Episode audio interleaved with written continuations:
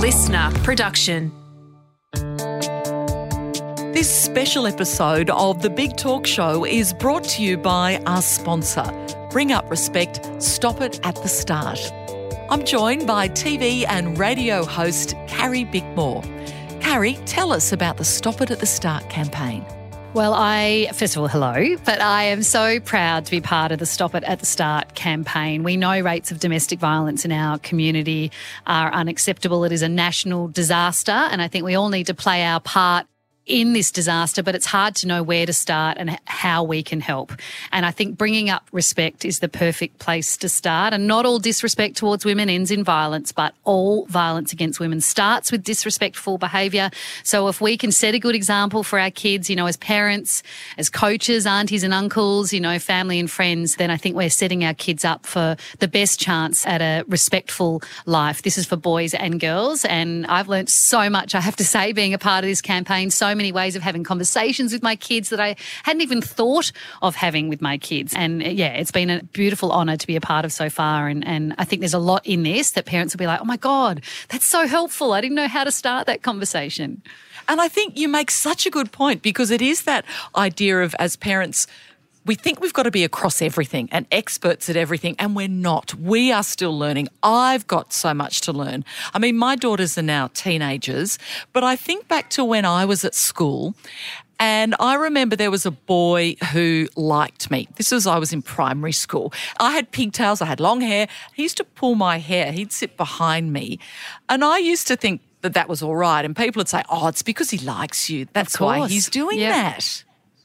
Absolutely. And I don't think we realise the amount of times we say things in front of our kids or to our kids that is sort of a seemingly harmless phrase that we've said over generations, but is really just playing down disrespect towards girls. The fact of the matter is that that saying he's just picking on you because he likes you leaves the girl thinking, well, I can't get upset because, you know, if he hurts me because he likes me. And for the boy, it's telling them it's okay for them to behave like that when they like a girl. And none of those things are okay. But they're things we have said and go to phrases that we've learnt, you know, from perhaps our parents or from, um, you know, the schoolyard when we were there. And there's other phrases like, you know, when a boy says something, you know, maybe in passing as a joke. And then we say to the girl, don't get so upset about it. It was just a joke. That just tells the boy, one, it's okay to make sexist jokes. And to the girl, harden up take a joke. And again, that is not okay, but it's things that we've all said over the course of parenthood. And I think it's about trying to turn that on its head. And this website is an amazing resource. It's called the Excuse Interpreter, and it's all of those phrases, our go to phrases we don't realize we use often, and trying to tell us why those phrases can be harmful and what are some more, uh, you know, I guess helpful phrases that we can use to encourage our children to grow up uh, respecting one another. And as you say, it is such a great resource. We're not expected to know it all. And also, as well, I mean, we've been talking a bit about what happens with girls, but also too we say things to boys that of course. isn't all right either, don't we? Absolutely. And I think it's really interesting. I'm sure, and I've only realised it now that I'm reflecting, that the conversations I've had with my girls might be different to the conversations I've had with my son. And I'm trying to be far more aware of that. I think I thought as a parent of a boy that just raising him in a respectful home without having the deliberate conversations was probably enough. And I'm now learning that isn't enough because it's not just the home that he's existing in. He's part of a school. He's part of, you know, all these sporting clubs. He's got friends. He's in other homes.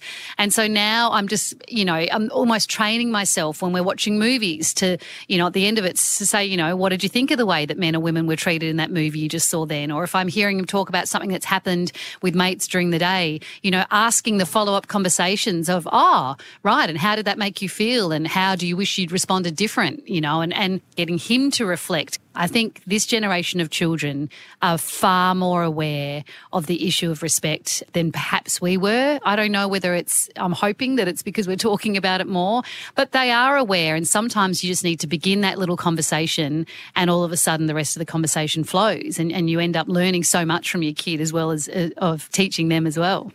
I reckon they are more aware too. I think about my teenage daughters, and they're far more outspoken and far more confident about calling out unacceptable behavior, which I think is fantastic. But perhaps not everyone is as confident. And you mentioned too the importance of conversation. And it's never just let's just have the conversation or one conversation. It's a series of conversations, isn't it?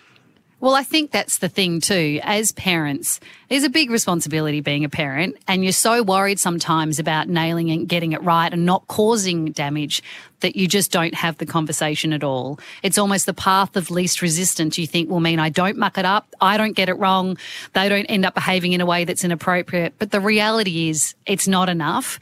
And we have to have these conversations earlier and more often. And the more often you have the conversation, the easier that conversation becomes. And I have been having conversations with my kids since they were little about respect. But I have to say, since being a part of this campaign, I'm far more aware of it. And even the frequency through which I've been having the conversations with my kids now, it's just gotten easier and easier and easier. And it's not as daunting. And because there's a resource, I don't worry that I'm going to stuff it up so much. and I've realized that not all the effort and all the um, impact is, I mean, kids don't listen to you half the time anyway. So if you're saving it up for one conversation and that's one that they're not tuned into that day, well, that's a wasted conversation. You know what I mean? So it's got to be when you pick the kids up from school, when you're putting them to bed at night, when you're watching a game of footy and you're watching people behave, you know, or, or, the way that parents on the sidelines might be behaving, they're perfect opportunities to just say on the way home, hey, what did you think of that when you saw so and so yelling, you know, at, at one of the players? Or and just keep that conversation going. And I think the best thing that I realized is I didn't have to have the answer in that conversation. It's just about starting and continuing that conversation with your kids. You don't have to be an expert. You just have to have positive conversations about respect with your kids. And and also listen. That's something that I have discovered that I need to do more as a parent as well. That it's not sort of sitting down and having the lecture or talking at them. Often you'll discover far more if you listen to what it is they're telling you or listen to what they're talking to their friends about. I think that's really important too. Well, that's when I think I realised that they knew more than I thought I gave them credit for. And that, that was kind of encouraging at the same time because I was like, oh, okay, you know, this generation is hopefully going to be, be better than our generation because they are more clued in to these kind of things. But there were some of the stats that I was reading that made me realize we do have a long way to go.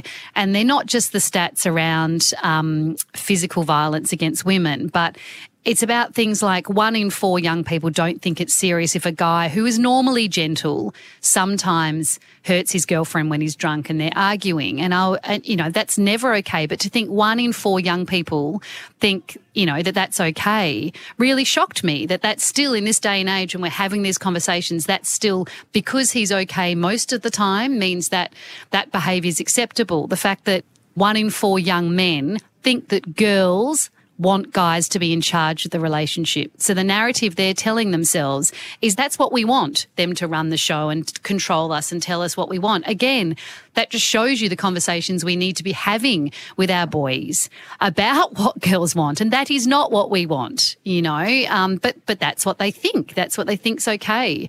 And I think the one that shocked me the most was one in five young people believe there are times when women bear some of the responsibility for sexual assault.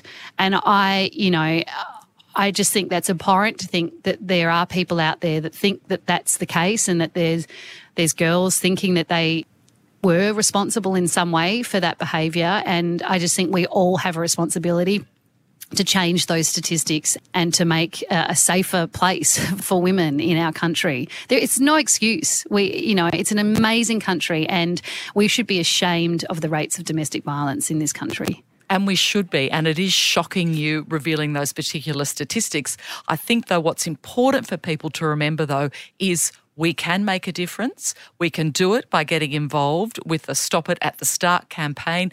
Those tools are there, and we can empower ourselves as parents to ensure Absolutely. that our daughters and our sons grow up in a far better world.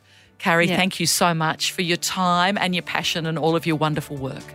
No worries, Jess. Nice to chat. Thanks for listening to this special episode of The Big Talk Show brought to you by Bring Up Respect, Stop It at the Start. Remember, every little talk you have shapes your children. When you bring up respect, respect grows. For conversation starters, tools, and resources, visit respect.gov.au. And please share this episode with other parents to help keep the conversation going. LiSTNR.